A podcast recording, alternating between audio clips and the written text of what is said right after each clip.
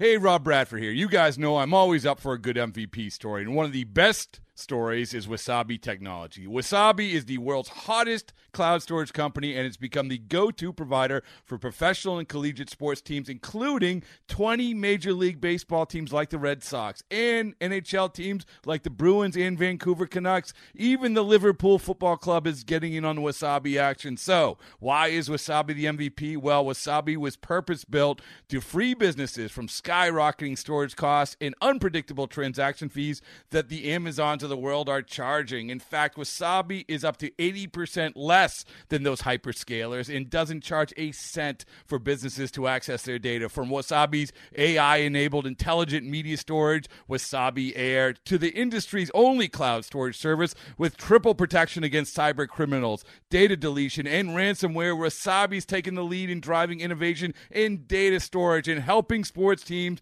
to unleash the power of their data. Wasabi, another Boston-based championship team. From baseball's top personalities, the great Chris Russo joins us once again, to the game's top players. Joining us is the All-Star, Matt Chapman, with us. You never know what stories you're going to hear. If you make your way down here, I, I might be able to make some time and go out there and see the great Chris Townsend. This, this is A's Unfiltered with Chris Townsend. Time now for another edition of A's Unfiltered with Chris Townsend. Today you're going to hear Dave Parker, you're going to hear Shooty Babbitt, and also Steve Sparks, all former Athletics. But we'll start with the Cobra. The resume is impressive. Two-time World Series champion, N L M V P in nineteen seventy-eight, seven-time All-Star, three-time Gold Glove winner, three-time Silver Slugger Award winner, two-time National League batting champion, led the National League in R B Is in nineteen eighty-five, and of course was a part of the nineteen eighty-nine Oakland Athletics. Here is Dave Parker. Well, our next guest here on A's Cast Live is an absolute baseball legend. What a career he had. Uh, former Oakland Athletics, starred with the Pirates, starred with the Reds, and has a new memoir out called Cobra. Dave Parker. Cobra, how are you? I'm doing fine. How are you? I- I'm doing wonderful. And I got to tell you, growing up as a kid, one of the coolest things uh, to see, like when you were on the on- in the on-deck circle for the Oakland Athletics and you were swinging that sledgehammer, you were like the most intimidating guy ever. Well, that's what it was all about, trying to be intimidating. Well, it definitely worked, and I can tell you also growing up in San Diego, when the Pirates came to town, you, your team in the seventies, you guys were like rock stars. What was that like, the We Are Family Pirates? Uh, it was great. We had some uh, characters on the team. Doc Ellis was uh, one of the guys that was known to uh, be uh, a little reckless. Uh, myself, Stargell, Bill Matlock, we had a host of uh, good players, and we didn't mind coming out, showing our wear. Well, no doubt about it. When you were writing this, what was it like going back and thinking about your life and, and, and as a kid and Frank Robinson helping you get into baseball and just bringing back all these great memories? Well, it, it's good to uh, look back over your, your career and remember some of the things you did with, with uh, various teams. Uh, Oakland A's had the best team I ever played for. They had everything. They had pitching, uh, relief pitching, speed in the front of the lineup, power in the middle. Uh, we were just uh, an awesome club. Well, and, and speaking of another rock star club, you know, you you talk about the great players. I mean, when you start talking about Hall of Famers and you got Ricky Henderson and you got Dennis Eckersley, you got Canseco, you got McGuire, you got Hindu. Uh, I mean, you uh, Dave Stewart, just that experience of playing on that nineteen eighty-nine team and winning your second World Series. How great was that for you in your career? Oh, it, it was it was uh, super.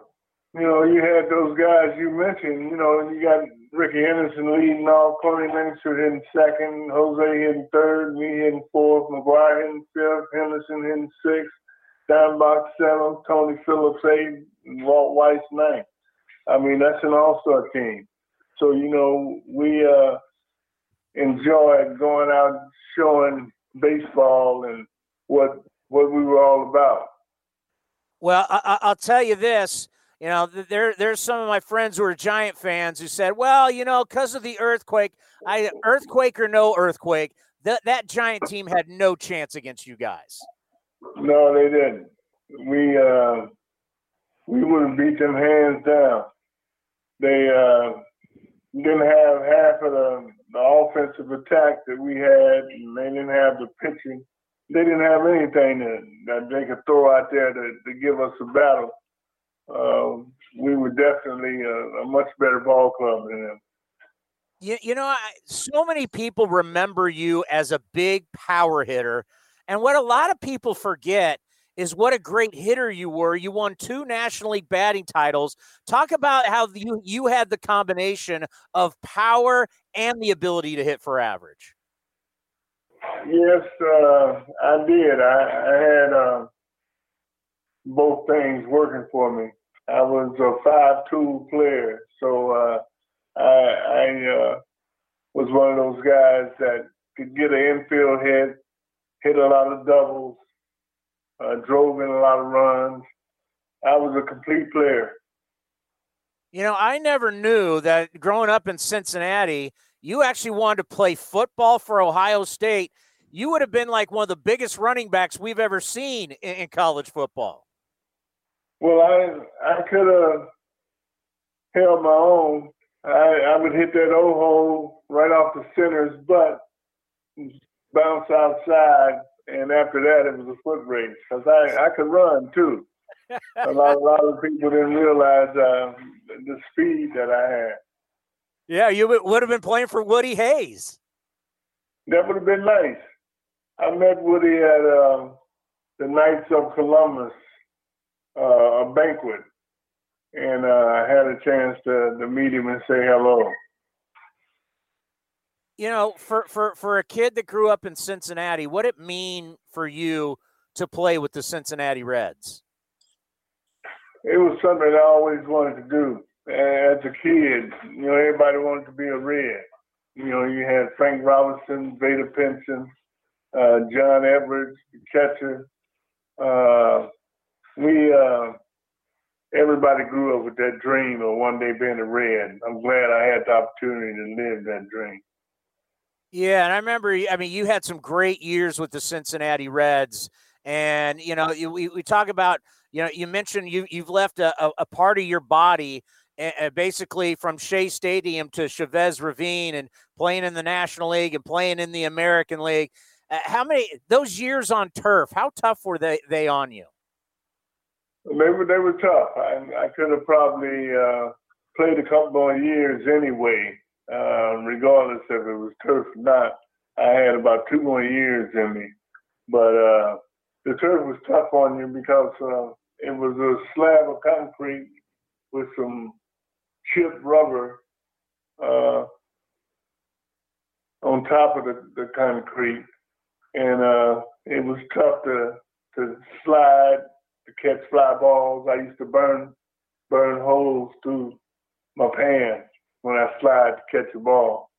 So uh, AstroTurf was uh, no joke, and it, it cost you your body. Yeah, I, I I feel for you guys who had to play on that and the football players who had to play on that. That was just that that that was awful. What was it like for you to go into the Cincinnati Reds Hall of Fame? I think you went in with Ken Griffey uh, Senior. Yeah, that that was a, a thrill. You know, to go in with uh, those two guys, and um, being in the Hall of Fame looked like ain't nobody gonna give me my just due in Major League Baseball Hall of Fame. Uh, so that makes uh, the award that much better. Yeah, that's, you know, th- there is a group of you guys who played in your era, and I've had them on my show before, whether we're talking about a guy like Dale Murphy, uh, talk about a guy like Steve Garvey, talk about a guy like yourself. When you look at all the awards and all the All-Star games, the M V P, I, I, I, I feel for you because I, I believe you should be in the Baseball Hall of Fame. You should have a plaque in that room. Eric Davis said I should have a house up there. Yeah, he's a great player too, Eric the Red. Um, you went on to coach and become a hitting coach. What was that like, taking your skills of everything you did in your career and then helping these young men get better at the major league level?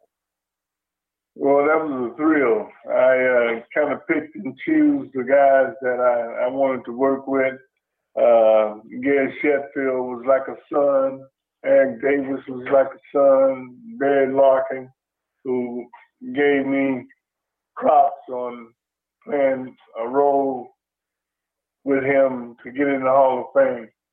So uh, I enjoyed working with you, and uh, you didn't see it that much. From our, during our day, we used to take guys on the wing and deal with teaching them how to be a major leaguer and what it took to be a major leaguer. And uh, those were the guys that I paid most attention to. What was your relationship like with Roberto Clemente? Well, Roberto taught me how to reach back and get more velocity out of my throws.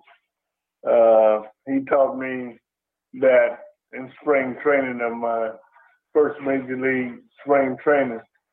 Uh, but uh, him just teaching me that one thing made my arm about forty-five miles an hour faster.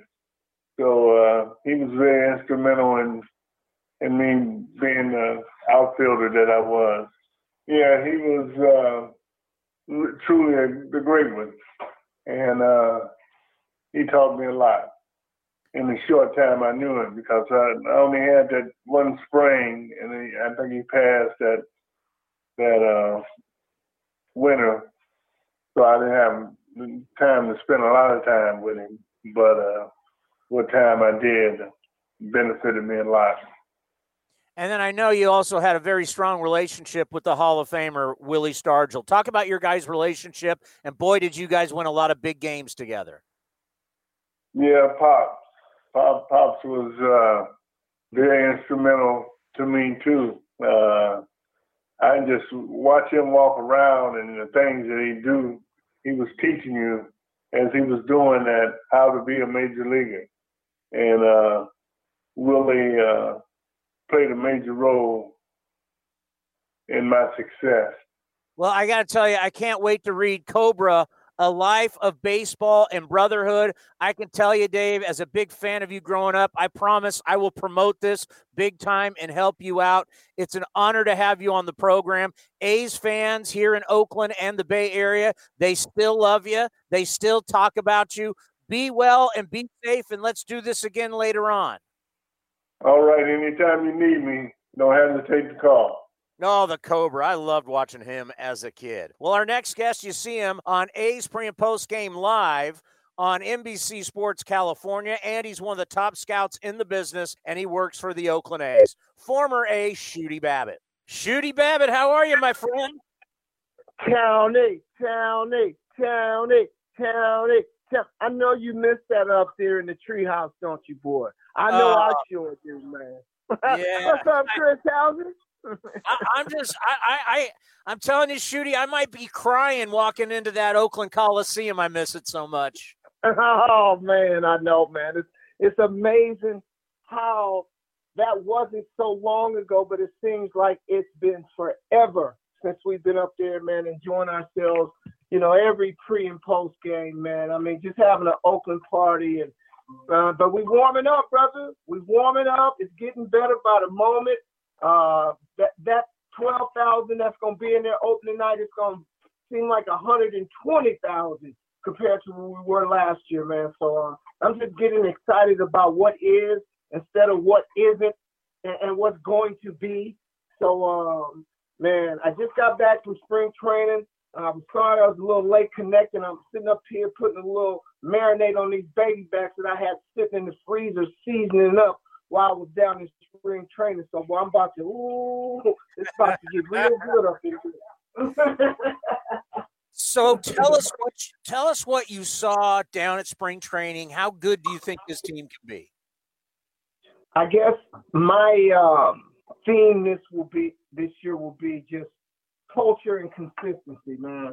Um, year in and year out, you know, it seems like there's always uh, some question marks because of a loss, um, player that we don't bring back, or we lose to free agency, or whatever the case may be, and how we're going to fulfill those roles.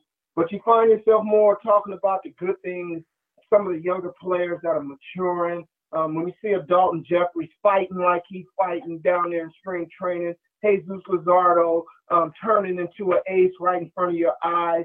The first time it seems like the gloves are going to be taken off of him and he'll get an opportunity to go out there and get the ball every fifth day.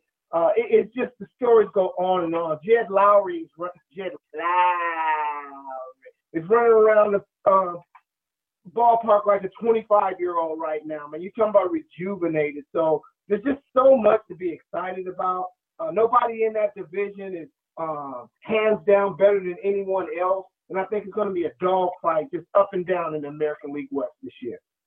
Well, I think about Jed, and when he when he re-signed here, you're like, if he can just come close to what he used to be here in Oakland, a second baseman with extra base hit power and drives and runs, and he and he makes a lot of contact. It's like he's exactly what this lineup needs. Well, how could you not be feeling good, looking good, sounding good when you just came off a twenty million dollars two-year vacation? Well, what was it, ten at bats up in New York City? I mean, come on, man. All they did was rubbed on him every single day to get him right and primed and uh, ready for us over here. So we're getting the best version of what Jed Lowrie's going to be like for the rest of his career. And you know what he was when he's here. He had his best years of his career when he wore the green and gold the last time. Yeah, there, there's there's no doubt about it. And I want to get your opinion on pitching, because some people think you're, you're going to need a ton of pitchers because these guys didn't get their full workload last year. Other people are going to tell you, you know what, these guys should be fresh, not a problem. How do you think pitching is going to go in twenty twenty-one? Man, you know, in my humble opinion, Chris Townsend, um, you're going to need a bunch of them. Uh, and I guess people just really forgot that we had already started trending toward a bullpen type era. A bunch of guys who just huff and puff until they try to blow the house down, and all they end up doing is blowing their arms out. So I'm kind of glad that ninety-five to ninety-seven is just a guy that just throws hard. Um, there was a time when you saw that, it was like, woo, such and such is throwing ninety-five. Well, everybody's coming in there and throwing ninety-five to ninety-seven. The guys that have paid attention to their craft, that understand that more uh, uh, more uh, pitching on the outside of the plate, pitching in soft contact, get quick and easy outs instead of those extended at bats. Those are the guys that are going to have success. And it takes time, feel, understanding, uh, up and down, um, familiarity with a hitter before you know how to pitch to that guy. So a lot of bodies were in camp. Guys weren't getting the amount of at bats they needed. Pitchers weren't getting a chance to see as many hitters. Simulation is simulation. Nothing like game day um, or actual game play. So it's going to be interesting. That's why I love when I talk about continuity and culture. There's a culture and a continuity that you continue to see with the A's in this organization, that there's not a whole lot of holes ever to plug. You've got guys that pretty much fulfill and define their roles when they come here. Um, I look at a guy, for example, like Lou Trevino. Here's a guy who had tremendous success when he was with Treinen and Parent, and probably could have pitched in the ninth inning that year. But since we had Treinen, it wasn't necessary. The next year he came back. He didn't pitch well. This guy is looking fresh, looking sharp. We've got about three guys that might be able to close down there. So we've got depth. Uh, the guys are going to compete. Um, they're anxious. They're ready to go. And as long as we can get out of there um, healthy. You know, I don't even want to talk about A J Puck, because you're talking about if he stays ready, Freddie, and bringing what he brings, man, we're talking about a whole new big story this year. So there's so many things to look forward to in this twenty twenty-one season, man, that that's the biggest thing that I took away from being down in spring training, that there's going to be can, can you imagine some of the times that you and I used to just sit back every night, all we talked about was pitching because there was nothing else to talk about with that club, and how hard your job was. People don't know how hard your job was during that time. Not going to be like that, Townie. It's going to be different stories every night, man. And that and that's what I'm loving about this team. I, I'm going to be real interested to see how the Rays are going to do it this year. Yarborough, Glasnow, and then after that, they're going to try and get a ton of innings from a bunch of guys. as many innings, as many guys, you know, have X amount of guys that have at least one hundred innings. You think that kind of philosophy can work? It has worked for them. Um, that's why they've had no problems trading away the the the, the, the Snells, uh, the uh, all those big uh, name arms that they've gotten rid of that would have been aces on other clubs. Remember, they're the one that started that opener stuff, pitching um, closers in the first inning. They do it, you know, in a statistically analytical way. Um, they've had success by marginalizing how much money that they have to pay. And they've minimized damage by going out making foolish mistakes. So what they do is they pay that guy, you know, when a, I mean, they trade that guy when the, when the money is up, and they get some value back and they plug the holes. I just think uh, it, it's going to be wholesale this year, man. You better have a stable full of arms now, because it's going to be a long, long year, man. Yeah, especially after coming off just playing sixty, now going, you know, because you, you can trick it up and fool people for sixty, but you can't hide your warts in one hundred sixty-two games. Mm-mm. And, you know, I know a lot of these guys threw indoors and um, tried to do things to stay in shape, but it's nothing like actual being on the field. And I know um, the things that we've been through here with the corona, um, that's limited everybody. And those guys that were there for sixty games and living in that bubble, you think that they jumped right out of that and went back to working out? Man, they wouldn't hug their families and spend time indoors with the people that they've missed all that time. So everybody's behind. Um, I think we'll just have to be patient, don't have the expectations that we normally have. Uh, remember, these guys are human beings, even though they're the best in the world. But uh, let, let, let's, let's, let's um, first thirty days, you know, let's see what happens. You know, as far as guys' health are concerned, and let their cleats break in and their gloves break in a little bit before we start, you know, talking about what they're going to be and what they're not going to be. You know, we talked to Matt Olson at the start of spring, and he told us about how, you know, he just got too wrapped up in video last year and, and, and got to him, got to his head, and now he's going back to more see ball, hit ball. Is this the year where Matt Olson truly breaks out and is a monster? Wow, that's amazing that you would ask me that, because that was a question that was posed on me for the preview show. And I just feel that the amount of success that he's had uh, in a short period of time with his power numbers before he really even learned how to hit. I mean, remember Matt Olson, he used to have his hands into his body. He came to the big leagues, um, having success in the minor leagues, with holding his hands next to his body. But, boy, they start picking him apart right away. And he made that adjustment when he took his hands away from his body. And, man, he's just been flicking out the yard ever since and becoming a better hitter. Uh, I know he's got a little uh, sour taste in his mouth about losing that gold glove to Evan White. And I think some of his offensive um, insufficiencies as far as average and stuff hurt that, because Evan White didn't hit nothing.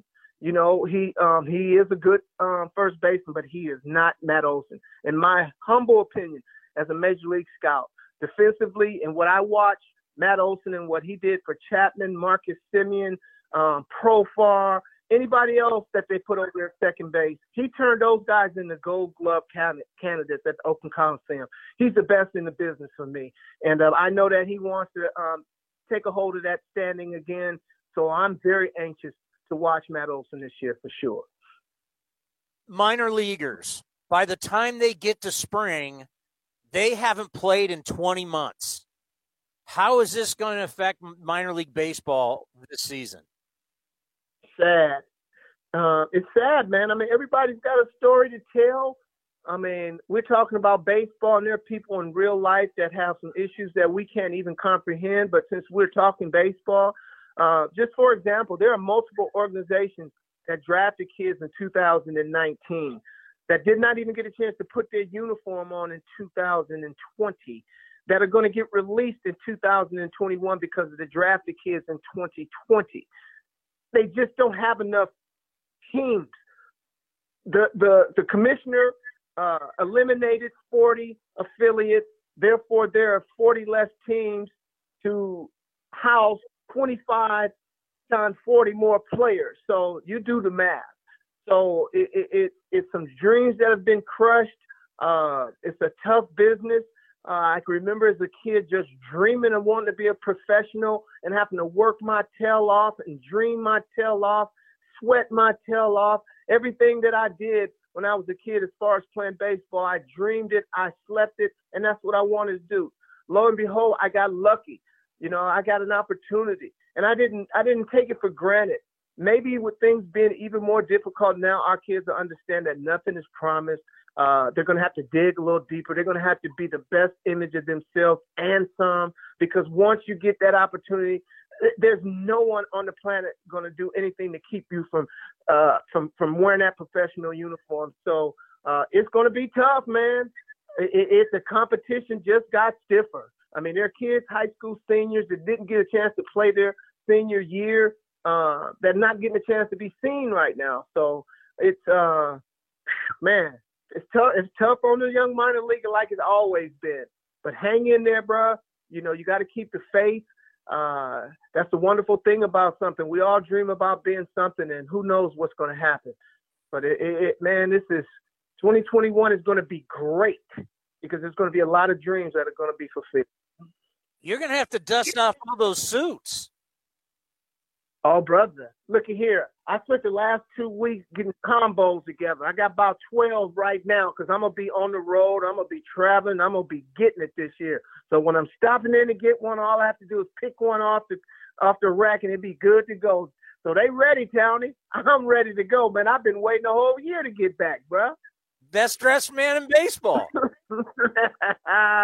Thank you, Townie. It's I am just uh, I am one of the most blessed dudes in the business. Just put it like that. I don't take nothing for granted. I know how wonderful a job that we have. Just to be able to call it a job is insane in itself. And for me to be saying that I've been a part of this for going on my forty-fourth year is just, you know, out of this world, man. So um, you never know when it might be your last day, your last game, man. So you better wear it well. And just like my man always said, the great Sam Skinner, if you ain't going to be a good sport, don't play. I'm just trying to be the best sport I can be, bro. I can't wait to see it, Shooty. I really can't.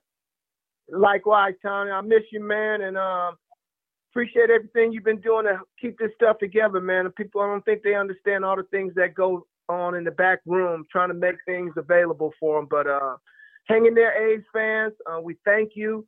You know, the ones that are in that Coliseum, you're loyal. You're tremendous. Uh, you make everybody feel like, you know, they're your favorite player, and that is a wonderful thing. So just hang in there, and I'm looking forward to seeing everybody at the Coliseum. And uh, I'm wishing the best and the most blessings for everybody out there that's listening. You are the best. We'll talk soon, hopefully Thursday. Thank, thank you, Townie. I'll be looking forward to it, baby. Shooty always fires you up, right? Doesn't he? And our last guest, Steve Sparks, the knuckleballer, played for the A's and had a long career and now was one of the broadcasters for the Houston Astros. Here is Sparksy. Steve, how you doing? Chris Townsend with the A's. I'm doing great. You guys had a long day, didn't you? Yeah, we had a long day, and, and, and boy, did we need a victory. I know the feeling, man. Sometimes those droughts can feel like they last a, a month long. I, I got to tell you, I mean, it, it the way we were rooting on today, you would have thought it was like the seventh game of the World Series. I don't blame you, man. Just get, to get off the schneid, can you imagine some players who start off oh for, you know, nineteen to begin the season, how badly they're begging on every fly ball that they hit that somebody will trip?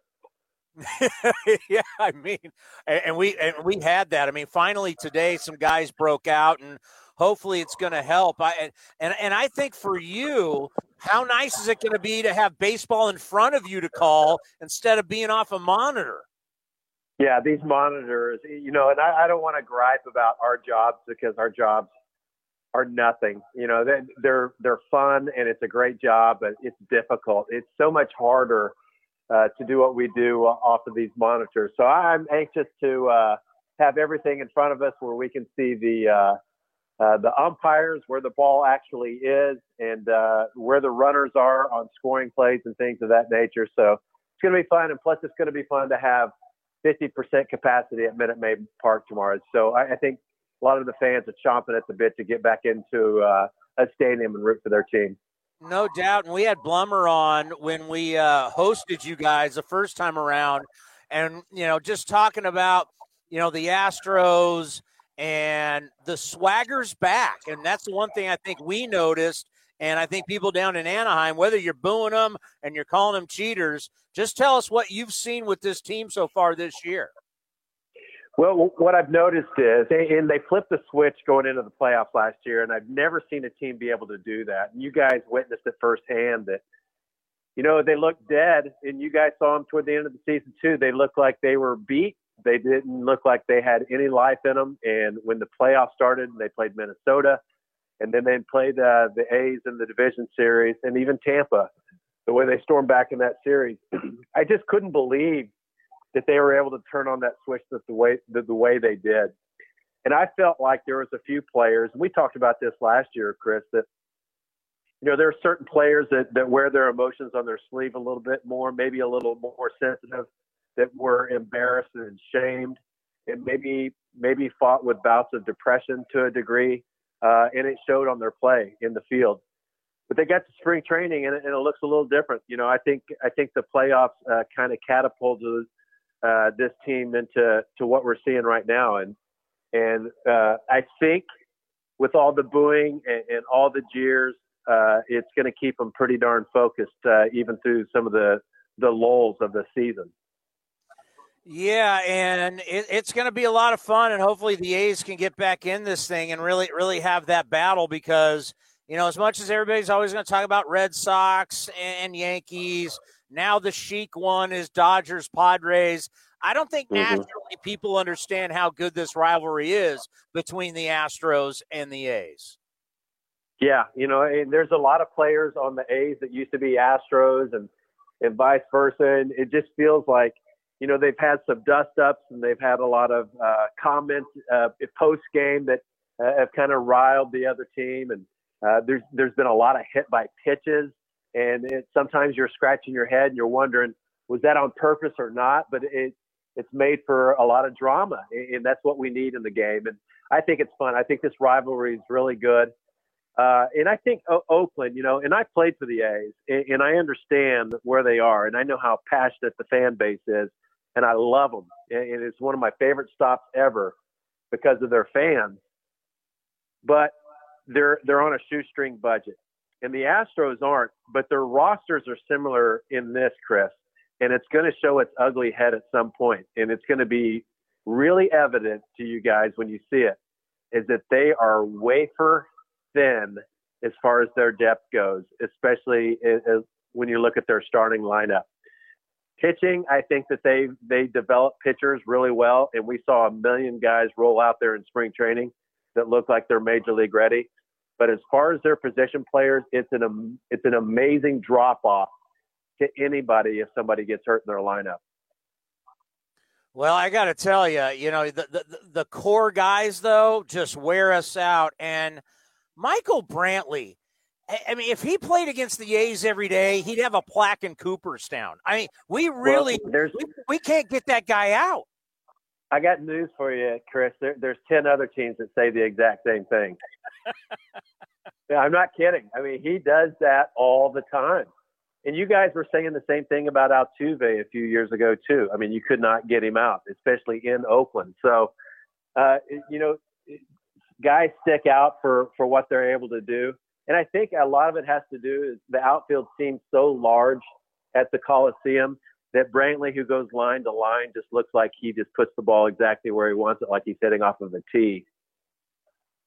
Yeah, he's such a special talent. You know, one of the big stories uh, at the start of the season was Carlos Correa turning down that one twenty, and then we were dealing with uh, Lindor turning down three hundred twenty million dollars and eventually signing for around three forty. Did you ever think in your career you you you, you would as a former player you'd see guys turning down hundreds of millions of dollars?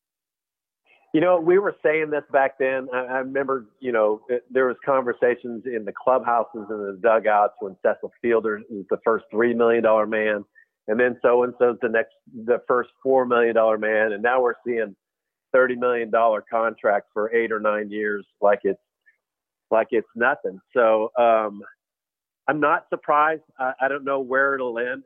But I do know that it's going to end at some point because of the luxury tax threshold. And because of that, it's going to be an artificial barrier for teams to go absolutely nuts with five of those types of contracts on any roster. So you're going to have to pick and choose maybe one or two that you can do that with.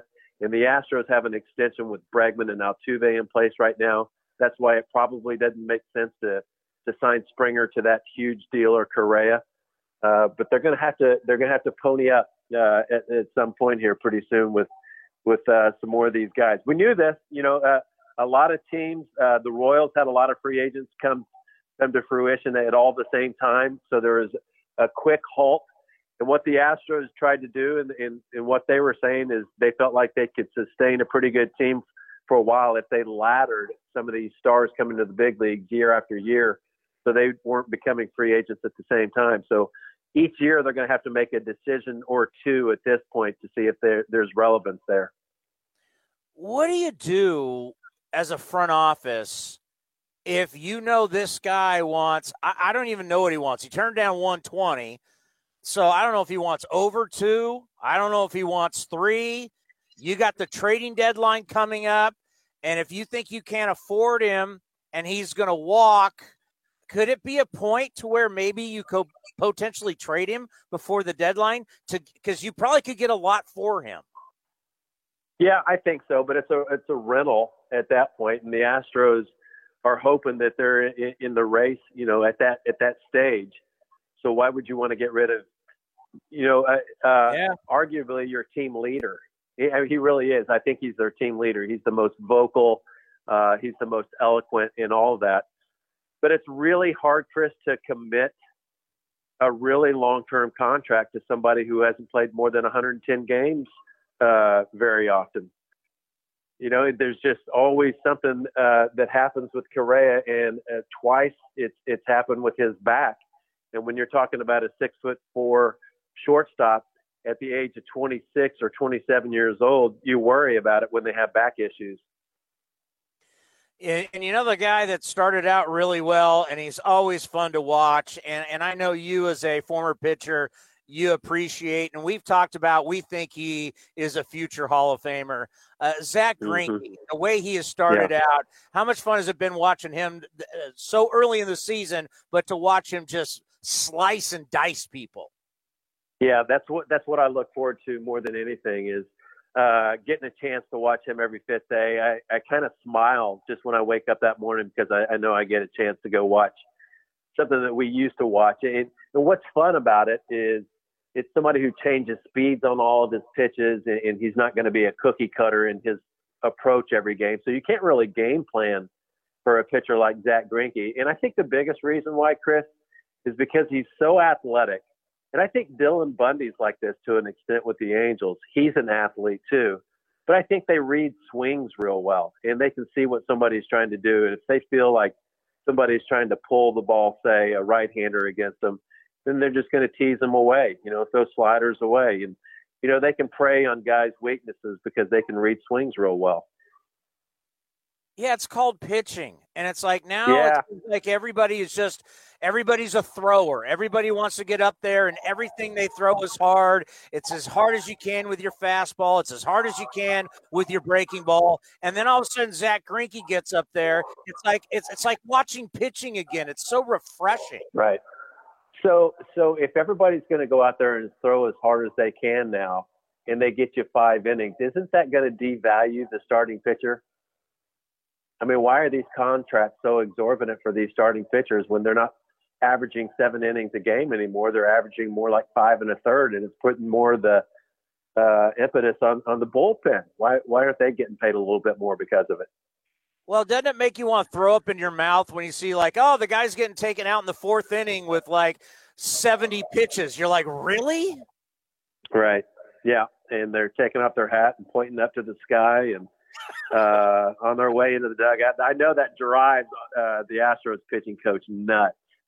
Um you know, and he's looking for guys. uh Jake Odorizzi, who, who they got uh during the spring, is scheduled to make his first start on April thirteenth, so that's around the corner, and he's more of a pitcher's type pitcher uh who who should probably uh eat innings. And I think eating innings is, is going to garner uh, a lot of good results for teams who can get two or three of their pitchers to eat some innings.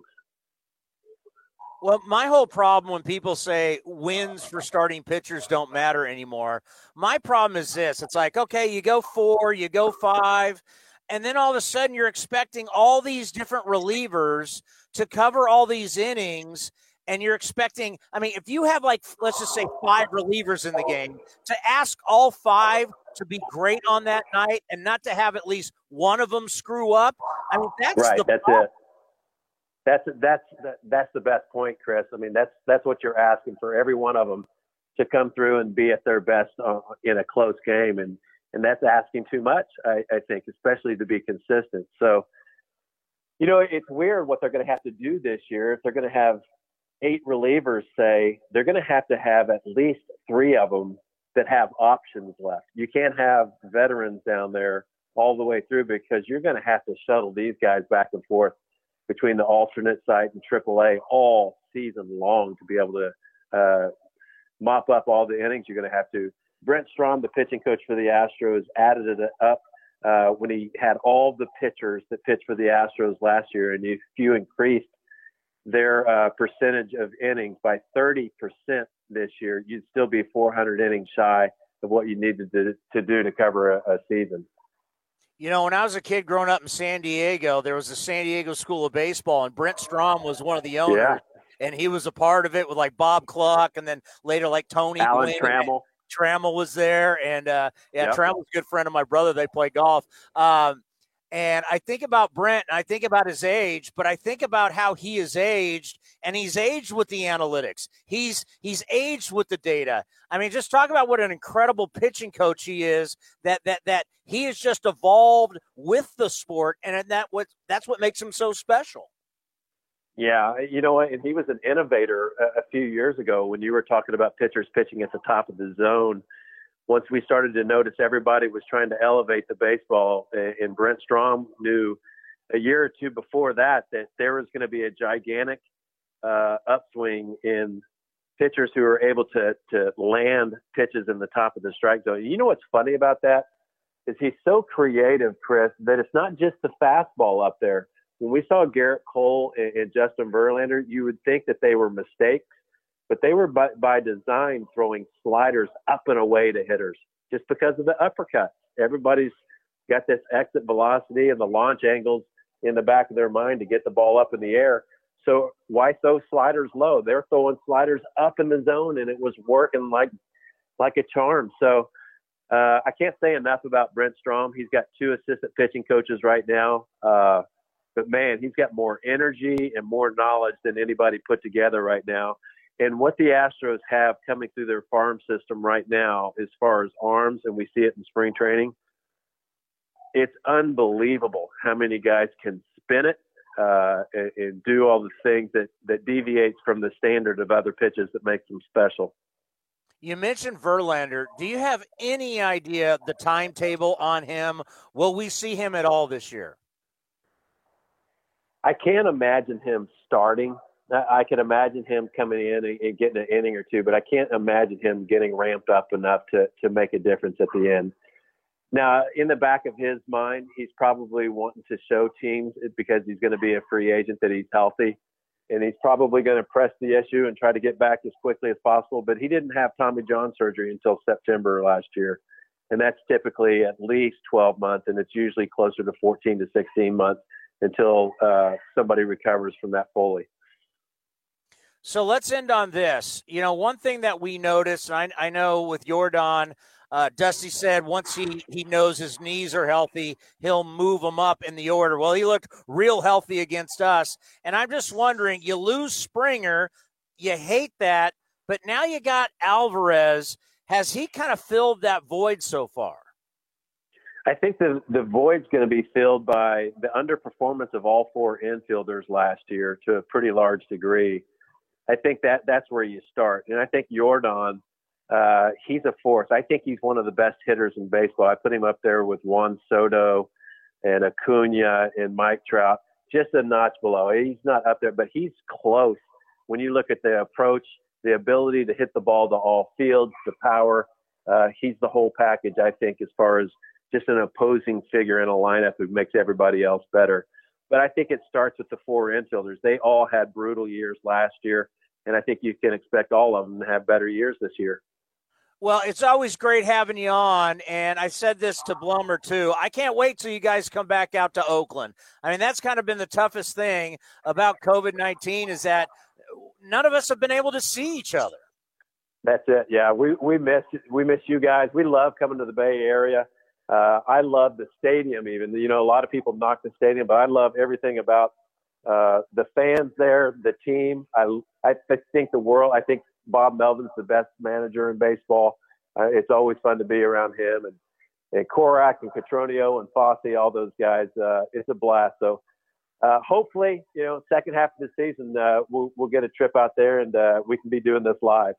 Yeah, well, we just had Fossey on before you, and he wanted us he wanted us to tell you to say hi. Well, hey, have you shaken hands with him lately? Oh, oh it, it, at seventy-four years old, it's still a death grip. That is no fun. That's like uh, sausage fingers.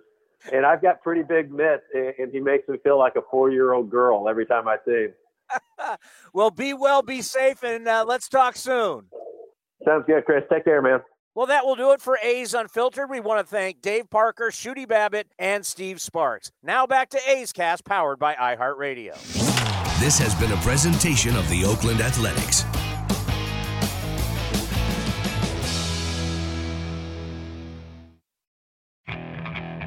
Okay, picture this. It's Friday afternoon when a thought hits you. I can waste another weekend doing the same old whatever, or I can conquer it. I can hop into my all-new Hyundai Santa Fe and hit the road. Any road. The steeper, the better. Because my all-new Santa Fe is available with H-Track all-wheel drive, so I can hit the trail without a worry in the world.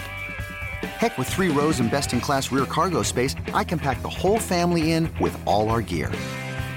We've got available dual wireless charging for our phones, so we'll never lose touch with civilization, and we won't lose touch with the primordial power of Mother Earth. So which is it?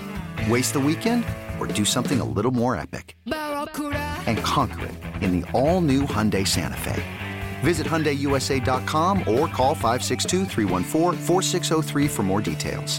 Hyundai, there's joy in every journey.